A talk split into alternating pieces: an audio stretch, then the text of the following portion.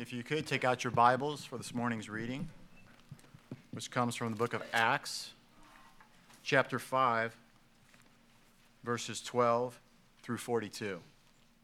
Beginning in chapter 5, verse 12. Now, many signs and wonders were regularly done among the people by the hands of the apostles, and they were all together in Solomon's portico. None of the rest dared join them, but the people held them in high esteem. And more than ever, believers were added to the Lord, multitudes of both men and women, so that they even carried out the sick into the streets and laid them on cots and mats, that as Peter came by, at least his shadow might fall on some of them. The people also gathered from the towns around Jerusalem, bringing the sick and those afflicted with unclean spirits, and they were all healed.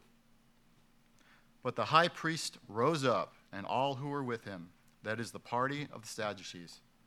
And filled with jealousy, they arrested the apostles and put them in the public prison. But during the night, an angel of the Lord opened the prison doors and brought them out and said, Go and stand in the temple and speak to the people all the words of this life. And when they heard this, they entered the temple at daybreak and began to teach. Now, when the high priest came and those who were with him, they called together the council and all the senate of the people of Israel and sent them to the prison to have them brought. But when the officers came, they did not find them in the prison. So they returned and reported We found the prison securely locked and the guards standing at the doors. But when we opened them, we found no one inside. Now, when the captain of the temple and the chief priests heard these words, they were greatly perplexed about them, wondering what this would come, come to. And someone came and told them, Look, the men whom you put in prison are standing in the temple and teaching the people. Then the captain, with the officers, went and brought them, but not by force, for they were afraid of being stoned by the people. And when they had brought them, they set them before the council, and the high priest questioned them, saying, We strictly charged you not to teach in this name. Yet here you have filled Jerusalem with your teaching, and you intend to bring this man's blood upon us. But Peter and the apostles answered, We must obey God rather than men. The God of our fathers raised Jesus, whom you killed by hanging him on a tree. God exalted him at his right hand as leader and savior to give repentance to Israel and forgiveness of sins. And we are witness to these things, and so is the Holy Spirit, whom God has given to those who obey him. When they heard this, they were enraged and wanted to kill them. But a Pharisee in the council named Gamaliel, a teacher of the law and held in honor by all the people, stood up and gave orders to put the men outside for a little while. And he said to them, Men of Israel, take care what you are about to do with these men. For before these days, Theudas rose up, claiming to be somebody, and a number of men, about 400, joined him. He was killed, and all who followed him were dispersed and came to nothing. After him, Judas the Galilean rose up in the days of the sentence, census and drew away some of the people after him. He too perished, and all who followed him were scattered. So in the present case, I tell you, keep away from these men and let them alone. For if this plan or this undertaking is of man, it will fail. But it, if it is of God, you will not be able to overthrow them. You might even be found opposing God. So they took his advice. And when they called in the apostles, they beat them and charged them not to speak in the name of Jesus and let them go. Then they left the presence of the council, rejoicing that they were counted worthy to suffer dishonor for the name. And every day in the temple and from the house to house, they did not cease teaching and preaching Jesus as the Christ. You may be seated. Uh, if you're visiting, welcome. Um, you've come on a day where we have a lengthy passage before us. And rather than break this up, it's not intended really to be broken up, so we're going to look at the whole. And there'll be some application along the way. So before we look at it together, let's go before the Lord and ask for his help in this time. Let's pray. Almighty God, we ask that you would confirm to us the gospel that we've been graced to believe. For we know that if we do not ask, we shall not receive. So, being undeserving of your blessing. We ask that out of the abundance of your grace, you would bring your Spirit upon us now as we hear your word. Pray it in the name of Jesus Christ, your Son, our Lord. Amen. Uh, Jesus, you remember, said, I will build my church, and the gates of Hades will not prevail against it. That is exactly what's happening in Acts. And we here this morning are a local expression of that promise. In the Great Commission, Jesus tells us to, to make disciples. Friends, Christians are disciples. Disciples are Christians. I hear this distinction made today that, well, I, you know, I'm a Christian. I was a Christian for this long, but not a disciple. Look, if you're a Christian, you're a disciple, and if you're a disciple, you're a Christian. Amen? A disciple, okay, a Christian, is someone who trusts Christ, trusts in the Lord Jesus Christ alone, and lives his or her life according to that trust. If we're justified by faith alone, which we are, our faith will not remain alone. But it will result in lifelong discipleship. Those who trust in the Lord Jesus Christ, as we saw back in chapter 2 and verse 42, um, regularly gather for worship, for prayer, for the breaking of bread and preaching of the apostles' doctrine. Uh, without those elements in a so called church, you don't have a church. All you have is a crowd. Disciples of the Lord Jesus Christ are, are sanctified by way of the Word of God, prepared for the work of ministry, equipped for evangelism. I mean, that, beloved, that is the objective and the goal of our gathering together. Exhorting one another within and evangelizing others without. We gather together to be equipped in order to do both. Because, friends, the Lord builds his church by way of his church. Healthy sheep beget healthy sheep. He uses the saints to draw in his elect. You and I, we know not who God's elect are, meaning those who are yet unregenerate. If you're in Christ, you're God's elect.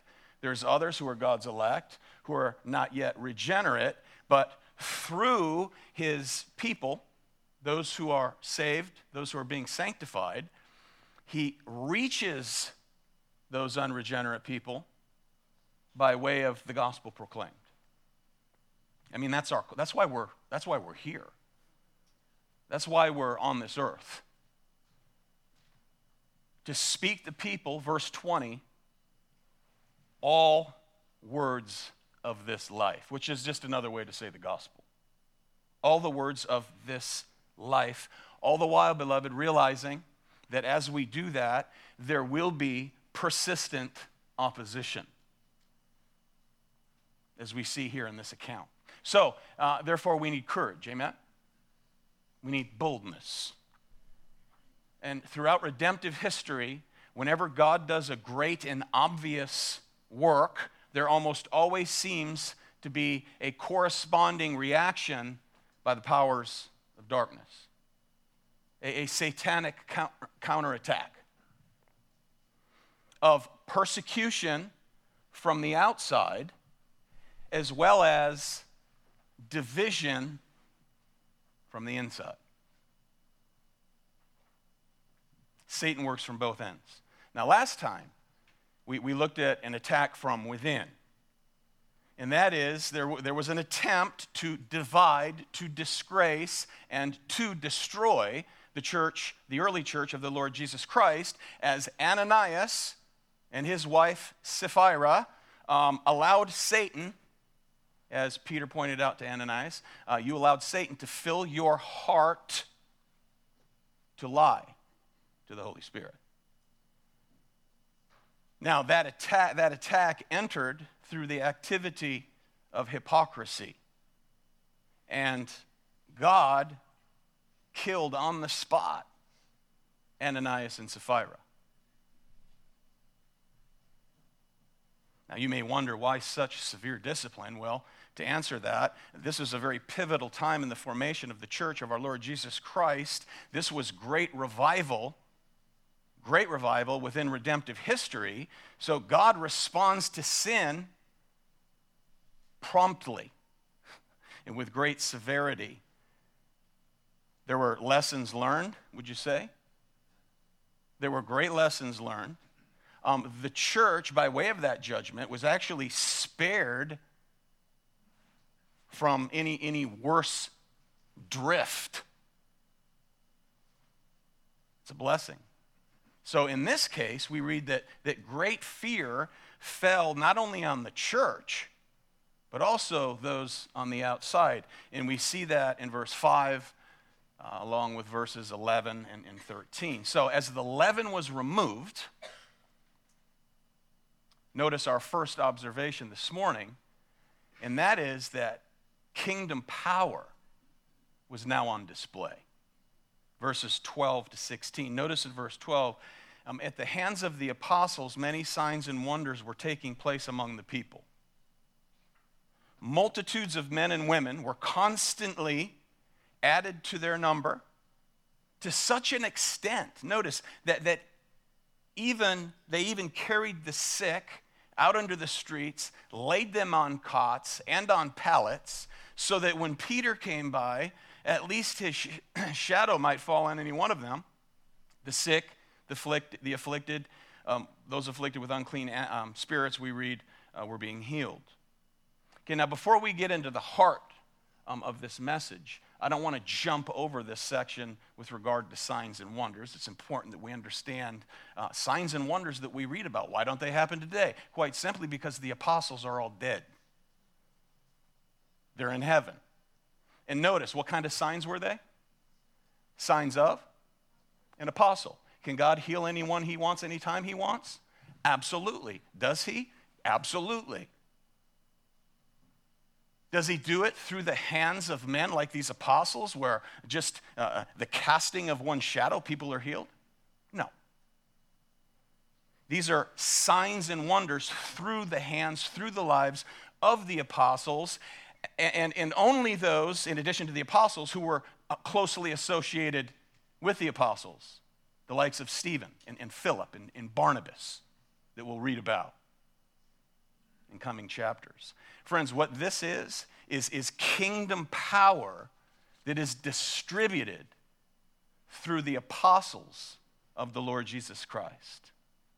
Remember back in Acts 1, um, our resurrected Lord and Savior Jesus Christ um, appeared to his disciples over the, uh, a period of 40 days.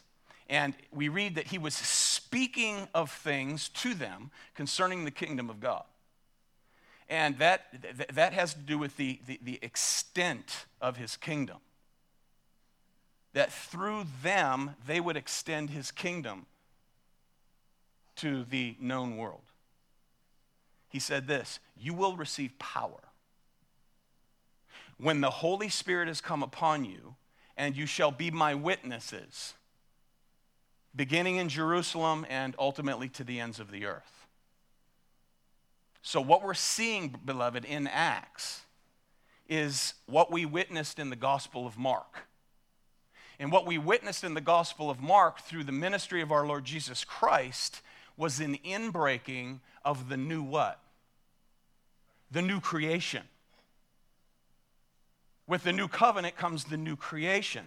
So, the new creation, that's what the kingdom is. Um, the age to come, in other words, has begun with the coming of our Lord Jesus Christ. When Jesus commenced his ministry, you remember this early on in Mark? And he was casting out demons, and the, the, the, the hypocritical leaders of the day um, accused him of casting out demons by the power of Beelzebul, Satan.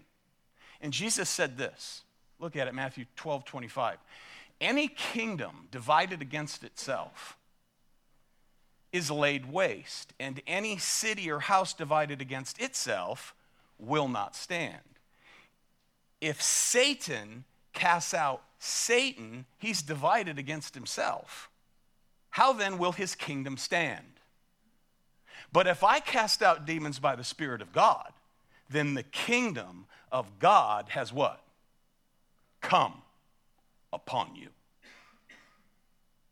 How can someone enter a strong man's house, verse 29, and, plunders his, and plunder his goods unless he first binds the strong man? Friends, the kingdom upon you simply means that this is the inbreaking of the new creation by way of God's one and only Son. The strong man is Satan.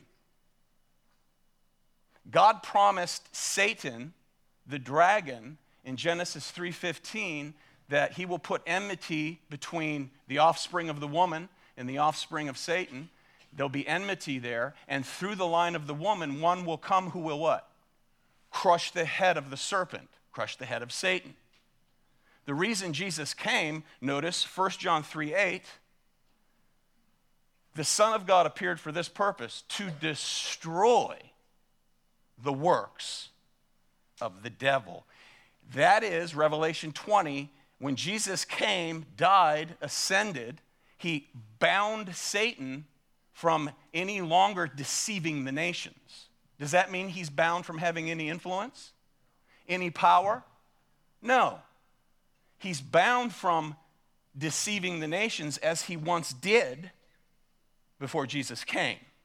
That's why the gospel is able to go out with power to the four corners of the earth. And we are recipients of that power. The keys of the kingdom have unlocked the darkness of our heart. That is, the gospel of Jesus Christ has lifted the veil. Here we are today as recipients of that promise.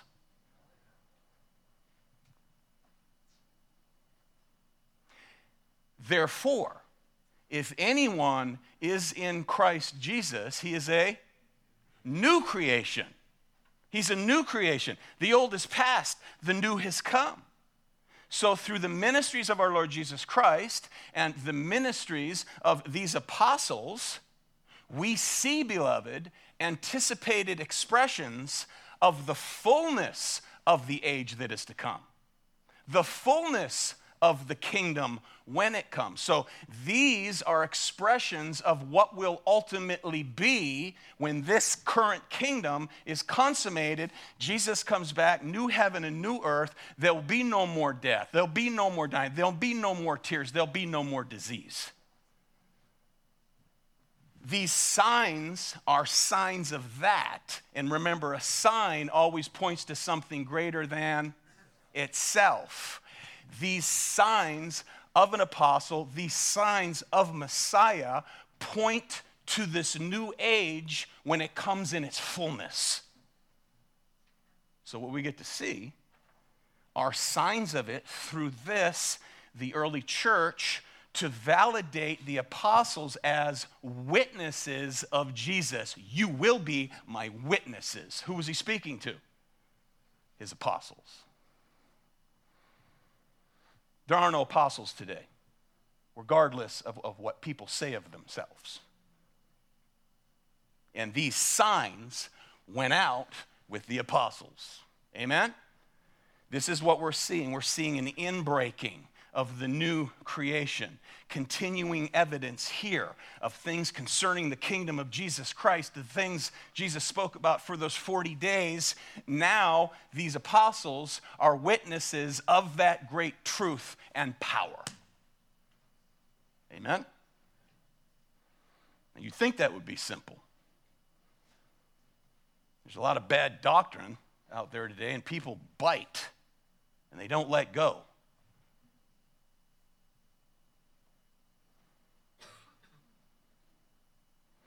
Remember when Christ was in his earthly ministry and it was his garment that a woman wanted to touch? If only I could touch his garment, I will be healed. She touched it, she was healed. Here now, one of his apostles, it's believed that his, his shadow will heal people. So here they are rushing these people out into the street with the hopes that Peter's shadow, this one who's been preaching signs of an apostle, will, will, will be cast over one of these people laying on a, on a bed on the street to be healed. And notice all these being healed by way of the signs of an apostle. And remember, one of the principles of Acts, anytime there's a miracle in Acts, it was an avenue for what? The gospel of Jesus Christ to be preached. That was their purpose.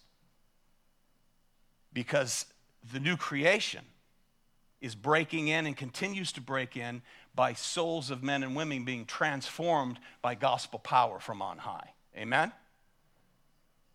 When Jesus comes back, it's a new heaven and a new earth and final judgment. So until then, we continue on with this, the most important, the most vital ministry of all, and that is to hold out this, these, the words of life, the gospel. Because all these folks who were healed, they went on to die. They went on to die. They went on to die of either their last disease or their uh, last fatal accident. These were signs, a foretaste of what's to come in its fullness. That's what all this is about. Amen? Are we good? All right. Second observation the corresponding reaction of the Sanhedrin. Notice what it is jealousy. So here we are back to opposition from the outside in verses 17 to 34. Verse 17 the high priest rose up along with the Sadducees. Now, notice, they're filled with the same thing that Ananias and Sapphira were filled with jealousy. Ananias was jealous for the reputation of Barnabas. These men are jealous about what? Notice, they're jealous of the name of Jesus.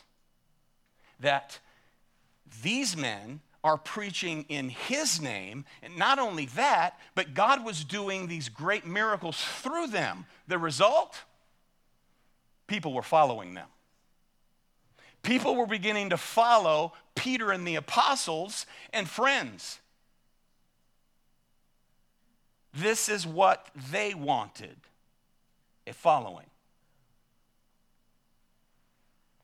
They wanted to have a name among the people. This is jealous outrage. That's the response to the preaching of the gospel of Peter and the apostles, and them, these men, as witnesses of gospel power. Signs, wonders, gospel proclamation in the name of Jesus Christ. You know, jealousy is one of the major sins that we find throughout the book of Acts an ugly sin. Jealousy can lead to mutiny. It can lead to, to a coup, a governmental coup or, or a church coup. When people are jealous because you know God is using certain individuals in a mighty way, and jealousy we see even leads to murder. So here the Sanhedrin, out of jealous rage, plot here to put the apostles in jail, thinking this will solve their problem. Just get rid of the problem. If you want it to go away, put it away, lock it up. If need be, kill it. Verse 18, they, apostles, are in public jail. See, they don't realize their problem, the Sanhedrin, their problem, it's not with the apostles. Their problem is with the God of the apostles the risen Lord Jesus Christ.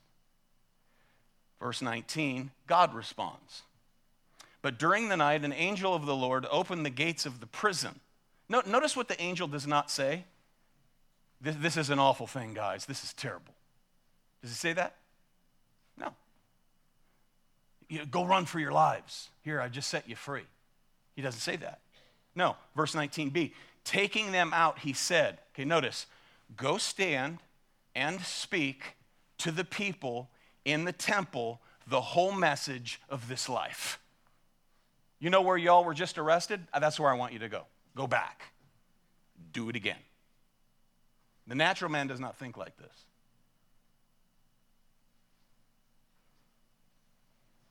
We think, oh, that's the last thing we should do. He says, go back, preach it, bring it. The whole message of life. And again, the whole message of life is just another way of speaking about the gospel, the kingdom, the new creation, the last days. Verse 21. So in the morning, they go back and they continue to preach the words of this life. So this angelic jailbreak, unbeknownst to the high priest and, in his little crew, reconvene their meeting. They think the boys are still locked up, so they dispatch, they dispatch a messenger to go and retrieve these men and bring them back into court. Go retrieve these maverick apostles. Notice, when they get there, the prison's secure, guards are in place, they open the door, it's empty. The, the report was simple man, they have disappeared. they're, they're nowhere to be found. They're, notice, they're, they're greatly perplexed. And while they wondered about these things, verse 25, someone came and reported to them um, the men whom you put in prison are standing in the temple teaching the people. I, I just love this. Love it. Notice verse 26. Then the captain went along with the officers and proceeded to bring them back without violence, for they were afraid of the people that they might be stoned. That is to say, the captain goes along with the arresting squad so that the people wouldn't witness any kind of police brutality, fearing that the people would pick up stones and stone them.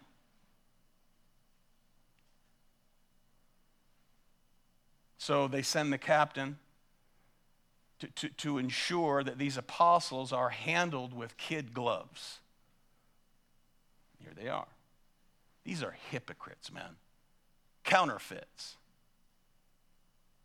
And nothing exposes a counterfeit faster than the appearance of the genuine. And when Jesus, the Christ, Son of the living God, God incarnate, showed up on this earth in their midst, they hated it and they hated him. This world hates Christ, the true Christ, the living Christ, the biblical Christ. And if you're going to proclaim his name, beloved, which we're called to do, we're going to learn from this text. Where do we get this kind of courage? You're going to learn, if you haven't already, the world hates the name of Jesus Christ. And they may very well hate you when his name comes out of your mouth. This is gospel life. Amen. We call it big boy football. This is life. We herald his name. I know that's not easy, but hopefully we'll glean from this text how we can gain courage to do so. And if you don't pray for it, start there. Amen? Start there. Notice what these apostates tell them, verse 27. When they had brought them, they stood them before the council. The high priest questioned them, saying, We gave you strict orders not to continue teaching in this name, and yet you have filled Jerusalem with your teaching and intend to bring this man's blood upon us. Okay, one point to pick up on here, beloved. Notice they're, they're teaching this name. They said, You're teaching this name. You continue to teach this name. They don't mention the name of Jesus, it's just this name. You're preaching in this name. Their hatred toward Jesus was so deep, they refer to him as the name and, in verse 28, the man.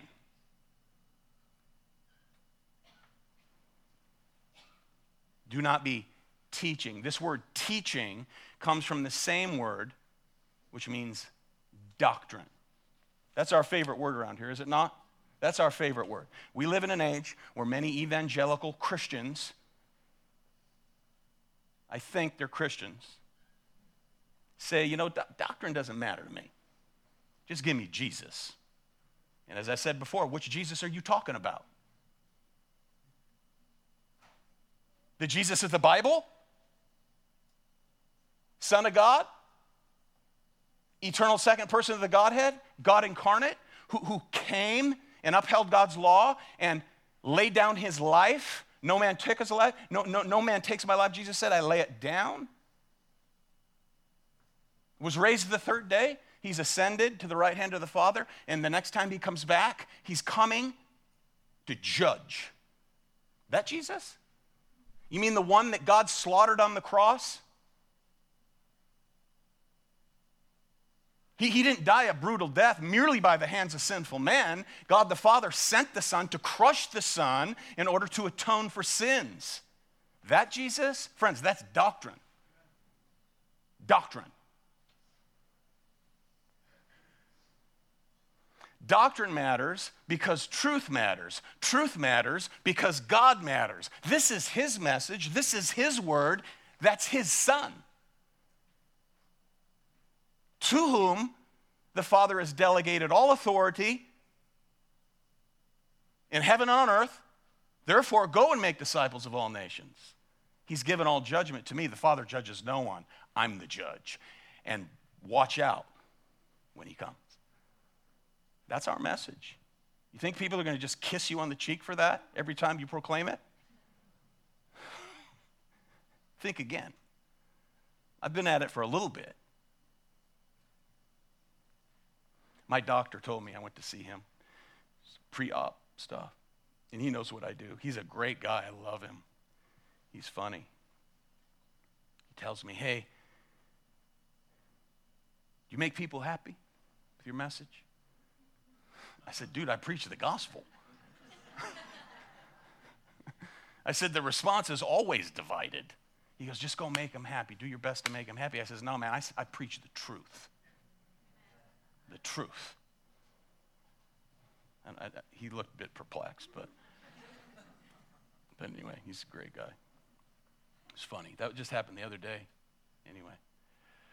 No, notice, notice the irony here. You intend to bring this man's blood on us. Do you remember what these men cried out when they were calling for the crucifixion of Jesus? And Pilate said, Man, I find no guilt in this guy. I wash my hands of this.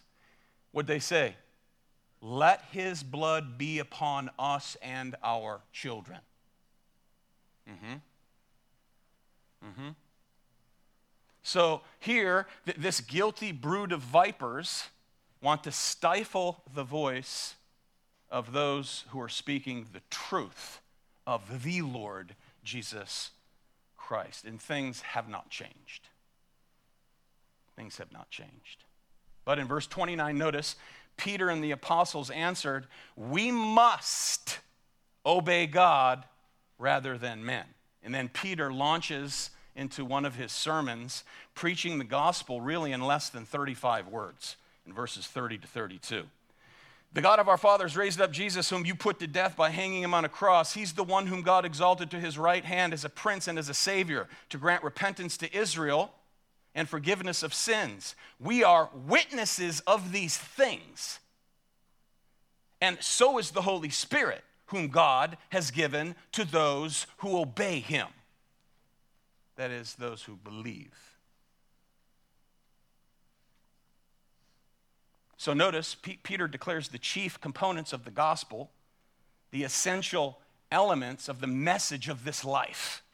If you want to know what the, the, the essential elements of the gospel are, they're right there. It's right there.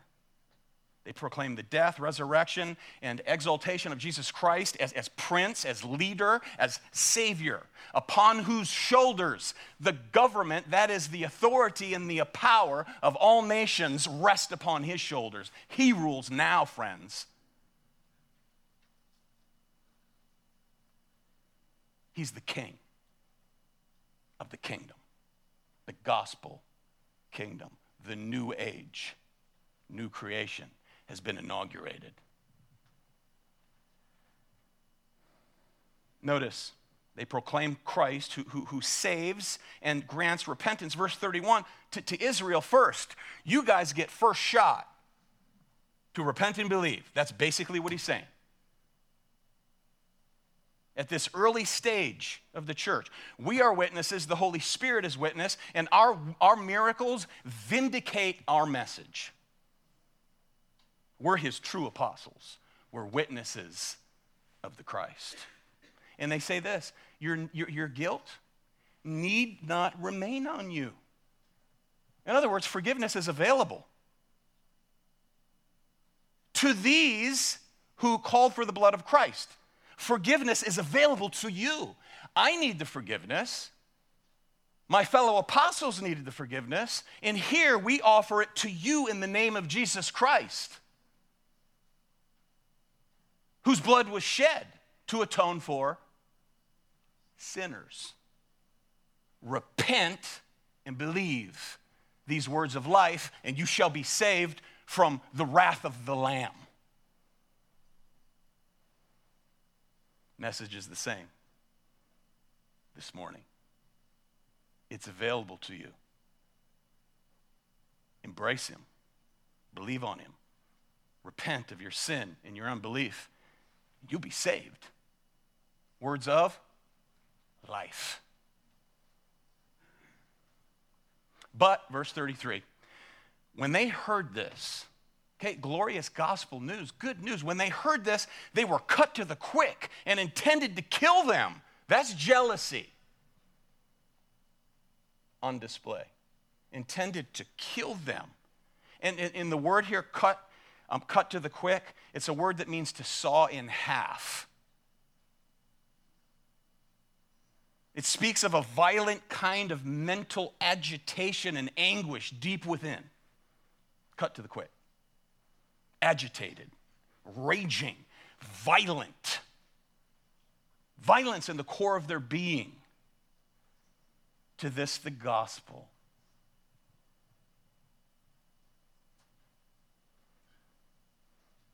One of the greatest things, friends, about gospel preaching is that it is never, ever neutral. Never. Nobody ever walks through these doors in this church and leaves the same. Ever. You either come and listen by faith and you're blessed and sanctified under the proclamation, under the preaching of the gospel of Jesus Christ, being made more and more like Christ, or you enter in, you do not listen with the ears of faith, and you walk out, and your condemnation is greater than when you came in. You're becoming calloused, hardened. You're not neutral, man. You might sit here, I'm, I'm neutral, I'm on the fence. No, you're becoming hardened. Don't fool yourself, man.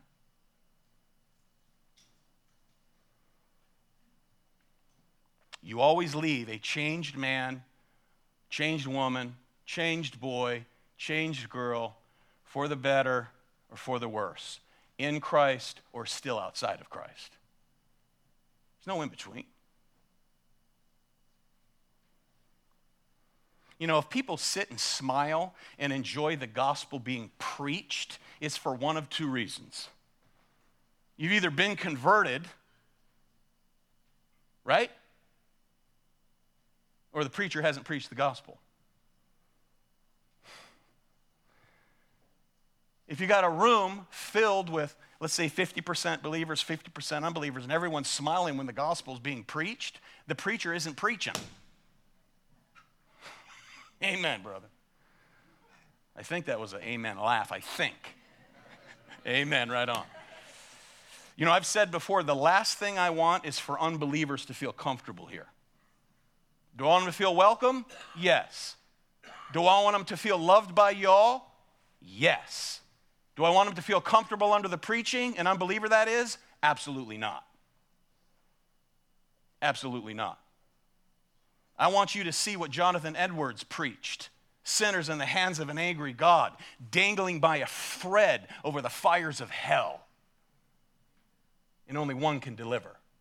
And it's one who bore the wrath of hell upon himself Jesus, this Christ, Son of the living God. This is, this is their preaching. This is what these men are resolved to do. We must obey God rather than man. So here, this outraged council, made, made up mainly, by, by the way, mainly of Sadducees, it also did include some very well educated Pharisees. Now, they're in the minority, the Pharisees were, but some of them were greatly respected for their learning, and Gamaliel was one of them. Remember who Gamaliel was? The master tutor of one named Saul of Tarsus the Apostle Paul, his teacher. Notice verse 35. He said to them, This is Gamaliel, Men of Israel, take care what you propose to do with these men. For some time ago, uh, Theudas rose up, claiming to be somebody, and a group of about 400 men joined with him. But he was killed and all who followed him were dispersed and came to nothing. So he's given this little history lesson uh, of these individuals who, have uh, come up and drawn attention to themselves. And he mentions another one Judas of Galilee rose up in the days of the census, drew away some people after him. He too perished, and all those who followed him were scattered. So, in this, this present case, I say to you, stay away from these men and let them alone, for if this plan or action is of men, it will be overthrown. But if it is of God, you will not be able to overthrow them or else you may be even found fighting against God. This is the case, beloved, of an unbeliever who has no clue at all how much truth is coming out of his mouth. Gamaliel was not a believer. This is like Balaam's donkey. Right? God spoke through a donkey, Old Testament lesson, and here he does it again. A human donkey, unbeliever, jealous, outraged over the name above all names. So they, they took his advice, verse 40, and after calling the apostles in, they flog them. Okay, they take the advice and then flog them. These are just, how brilliant are they? Okay, and then they ordered them not to speak in the name of Jesus and then released them. Friends, this is likely 40 lashes minus one. Okay, this isn't a couple bumps in the head and some kick to the, kicks to the ribs. This is 39 lashes. This is a, a whipping. Whooping. I used to get whoopings. Wasn't abused, I was loved. That's why I got whooped. These men are whipped. 39 lashes. So, after having been jailed, threatened with their lives, they're, they're whipped. The reaction? Verse 41 joy. Joy. They rejoiced rejoicing that they had been considered worthy to suffer shame for his name. Beautiful. Think, friends, imagine Peter. Okay, imagine Peter right here, the one who watched his Lord lawlessly tried and beaten only to deny him three times in the same night. And we read in the scripture that at the moment of his third denial, Luke 22 61, Jesus, whose hands would have been bound, turned and looked at Peter. Can you imagine? And it says, the scripture says he went out and he wept bitterly.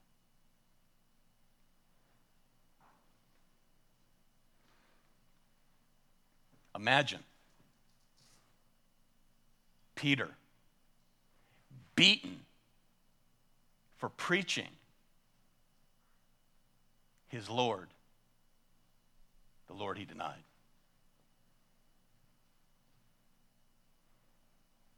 Flogged for boldly declaring Jesus Christ. No wonder he left rejoicing. Amen. Verse 42 And every day in the temple and from house to house, they kept right on teaching and preaching Jesus as the Christ. Notice they don't say, man, we should take a day off. I'm in pain. I got a limp now. Let's, let's, let, us let us take a day. You know, we should move away. Or no, maybe we won't move away. I, I have a better idea. Let, let, let's tone down the message. You hear any of that? No. No. Yes, Jesus is Lord for me. He may not be for you. And, and, and so long as you're sincere, I'm sure God's going to let you in. After all, God is love. Is that the gospel? That's a lie from the pit of hell. That's toning down the message.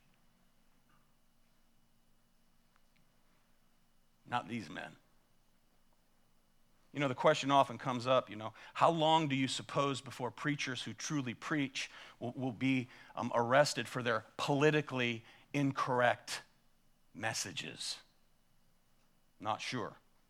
But one thing I do know is that being under Christian influence for so long in the Western world, we, we have suffered minimal persecution. That's all gone now. Now, I don't want to go to jail. But if I were thrown in jail for the gospel, that'd be great. That would be great. The Lord will grant grace in the time of what? Need. I don't know if I could stand and profess Christ if they held um, a, a knife to my throat. If you're a Christian, He'll grant you the grace not until you need it.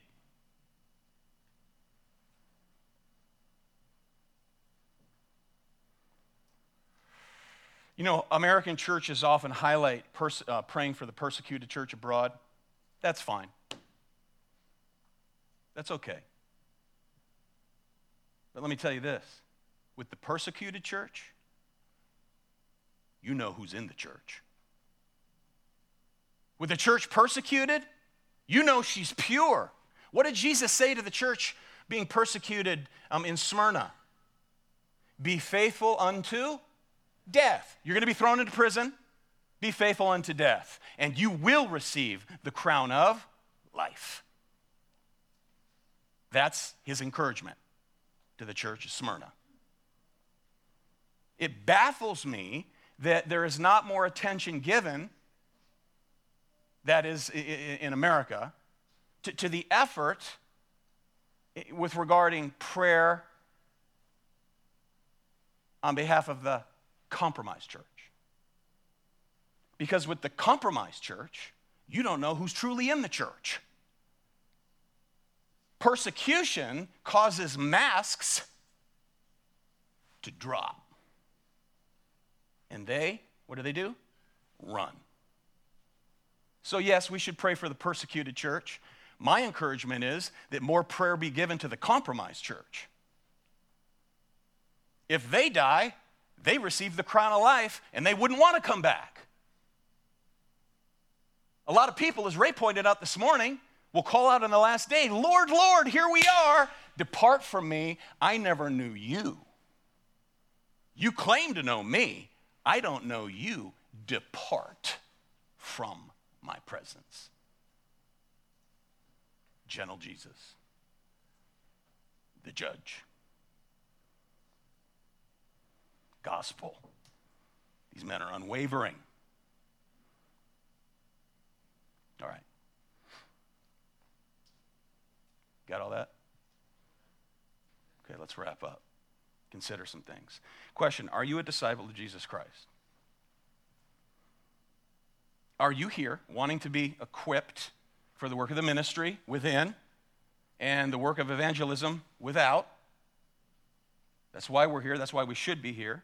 Uh, are you willing, are you wanting to stand on the truth of Jesus Christ and his gospel? That is given to living one simple way. Verse 29 we must obey God rather than man. Are we to subject ourselves to governing authorities? Yes, we are, and we better do so until they tell us to violate, until they command us to violate God's commanded will for us. Then we must disobey man and obey our Lord. I mean, have you ever been confronted with a situation where you have had to say these words I must obey God rather than you? Now, although you may not say those words directly. As a Christian, you and I, you are constantly, continually conveying that message in this fallen, dark, depraved, God hating, Christ rejecting world. Because this world is constantly vying for your attention, wanting and grabbing and clutching at you. Right? Therefore, we must always be asking this fundamental question Who am I going to trust, serve, and obey? The Lord or this knucklehead world? You know, it may be something as simple as an unbelieving family member who says this Surely you can miss church service for Aunt Betty's birthday party. And then when you show up late to the party because you came to church, because God commands you to be in church, what you're saying is, I obey God rather than man. I don't know how many times I've heard people, I don't see them for four, five, six weeks. Hey, man, where you been? Uh, mm, uh, mm. Family obligations, you know. Don't want to upset the apple cart. If you crumble at that, how are you going to stand when there's real heat? Amen? Come on. Okay, so all to say we need boldness. Amen? We need boldness. You feel beat up? You shouldn't. Feel convicted? We all should. Now be encouraged. So we need boldness, okay? Proverbs 28 1 says, The righteous are bold as a lion. Now you may say, I'm no lion, man. Man, I can't tell you, you know, I share the gospel I have for years. I can't tell you how many times I've failed to share the truth of the gospel of Jesus Christ when given just an awesome opportunity. Okay? So I'm with y'all. We all need courage. But before we understand what courage is, we, we have to put to death some Christian cliches. Okay? One cliche is this you're never more safe than when you're in God's will. You ever heard that? You ever said that? You're never more safe than when you're in God's will. Well, if they mean physical safety, um, Jesus disagrees. Because he said, You will be delivered up, even by your own family members, and some of them, they'll put you to death because of me. Kill that. We talked about this Thursday night with the men. Now, God, He's promised many, many wonderful things to His people. Physical safety for His namesake is not one of them. Amen? Following Jesus, bearing witness of Jesus Christ, may lead you into great physical danger. It's right here. In just one chapter, Stephen will be stoned. By the time we get to chapter 12, brother James has his head cut off. James. will be put to death. Here's another cliche that needs to die God will never give you more than you can handle. Oh, that sounds sweet. Doesn't it? Don't say that. He will give you more than you can handle so that you lean into Him. He'll never give you more than He can handle.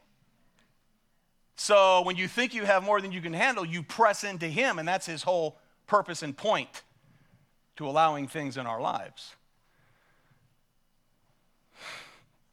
American evangelical cliches. Some of them are very silly. So, boldness here in holding forth the word of life, friends, it doesn't mean you're never afraid. You ever get you ever fear, feel fearful when you're getting ready to present the gospel? Doesn't mean you're not scared. It doesn't mean you're not nervous. In fact, we read right here some measure of nervousness and fear is assumed. Therefore, you're called to be courageous. You don't need courage if, if, if there's not some, some level of fear. Amen? So may we pray for it. You need boldness when you're doing something risky. You don't need boldness when you're on your couch in front of your TV. Right? No, something risky, like the, the challenge of speaking about Jesus to your classmate. Or, or the, fa- the family member who thinks Christianity is intolerant and you're intolerant. You need courage to speak gospel truth. Now, we have all the strength we need, as we see here, because Christ's life is in us. So, we're witnesses, verse 32, of these things, and so is the Holy Spirit, whom God has given to those who obey him. Paul puts it beautifully in Galatians 2:20. It is no longer I who live, but Christ lives in me. And the life which I now live in the flesh, I live by faith in the Son of God who loved me and gave himself for me. Friends, you remember back in chapter 4, we, we, we learn that we're commanded to be filled with the Spirit, Ephesians 5, and we're filled by the Spirit by way of letting the word of Christ dwell in us what? Richly.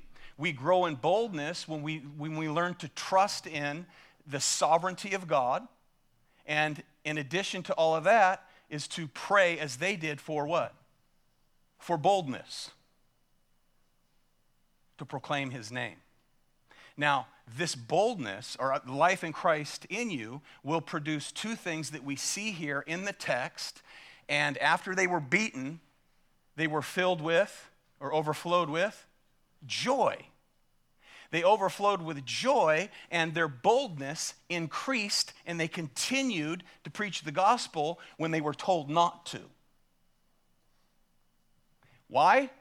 Because they understood at a much deeper level their union, the union they have with Christ.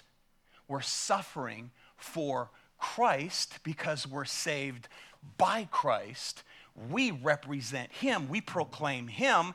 When we understand that, we begin to see what's most important. Amen? Very important thing. So our eyes are open then to be able to rejoice in the right things. This is their sanctification on display. And Jesus said this Sermon on the Mount Blessed are you when people insult you and persecute you falsely and say all kinds of evil against you because of me. That's our union, a living union. Rejoice and be glad, for your reward is great where? In heaven. I, I don't even know what that means. It's there and it's great. So the apostles see their suffering as confirmation of their union with Christ. And that makes the gospel, friends, unstoppable. Unstoppable. Why are you here? Because the gospel's unstoppable. It didn't stop these men.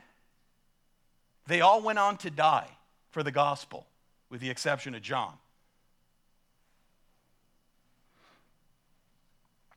who was imprisoned on an island where he received the revelation of Jesus Christ. Amen?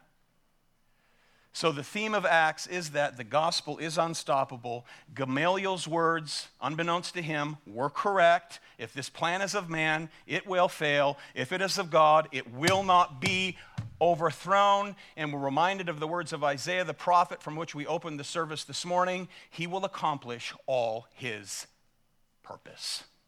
Amen? What a great way to end this chapter they kept right on teaching and preaching Jesus as the Christ. It was their great joy, beloved, to participate in the shame and humiliation of the crucified and risen Lord Jesus Christ. May that, beloved, may that be the honor and willingness of our hearts. Amen? We're reminded of it as we come to the table. Amen?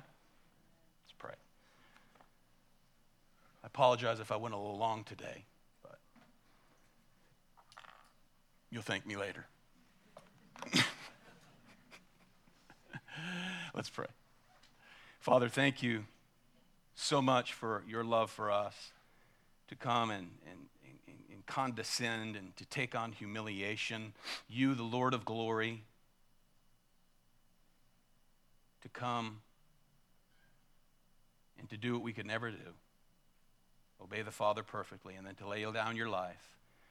Your body would be broken, your blood would be shed. Lord, help us, all my dear brothers and sisters here. And for myself, I pray that you will help us to understand the depth of the union that we have with you through Christ as we come to the table here this morning, as we go out these doors this afternoon. Help us to be bold, help us to be courageous. Please give us wisdom, please grant us discernment in sharing the gospel, to minister to one another within, and to evangelize those um, out there who are lost. As healthy sheep beget healthy sheep, give us strength to do so. We need it. We're helpless without you. We pray these things for Christ's sake. Amen.